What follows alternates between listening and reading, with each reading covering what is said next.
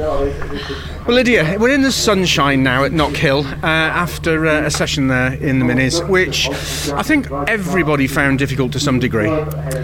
Yeah, um, to be honest, I can't pretend that I'm not massive, massively disappointed because I am. Um, but I think considering the amount of track time that we've actually had in comparison to everyone else, I mean, everyone was here Monday testing, and then yesterday we, we had the gearbox practically fall to bits on us, so we lost the session yesterday.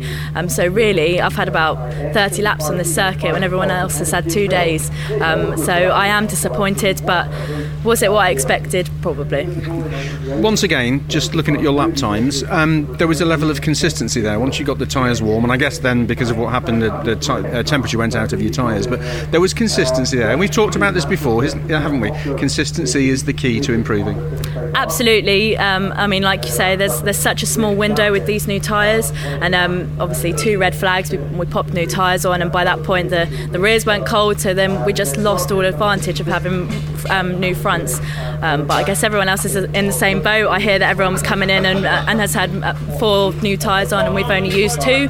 So we do have more new tyres over the race weekend than everybody else, which I guess is a positive. But just going to try and move forward in the race. I mean, this is such a tight circuit, and anything can happen, can't it? Um, so yeah, it's not over yet. And that's an important context that you give there, isn't it? It's a big grid, it's a tight circuit, and the difference between first and twentieth is is so tight, and then the next sort of half a second is so tight, and we have to take that into into consideration.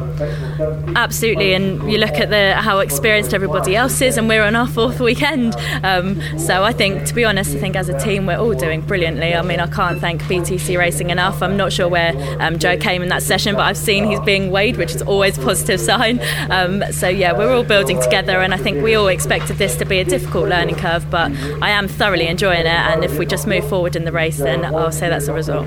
You know, to your eternal credit, every time you get out of the car, in your mind, I know you're disappointed, but the face says smiling because you know you're here, you're part of it, and you're progressing. Honestly, this opportunity doesn't come along very often, so I'm trying to cherish every moment of it. And although I am disappointed at the minute, I mean, I can't, I can't pretend that this is a fantastic result because it isn't. But um, I'm just lucky to be here. I'm lucky to be on this grid. It's such a competitive field, and it's on the way to where I hope to be in the future.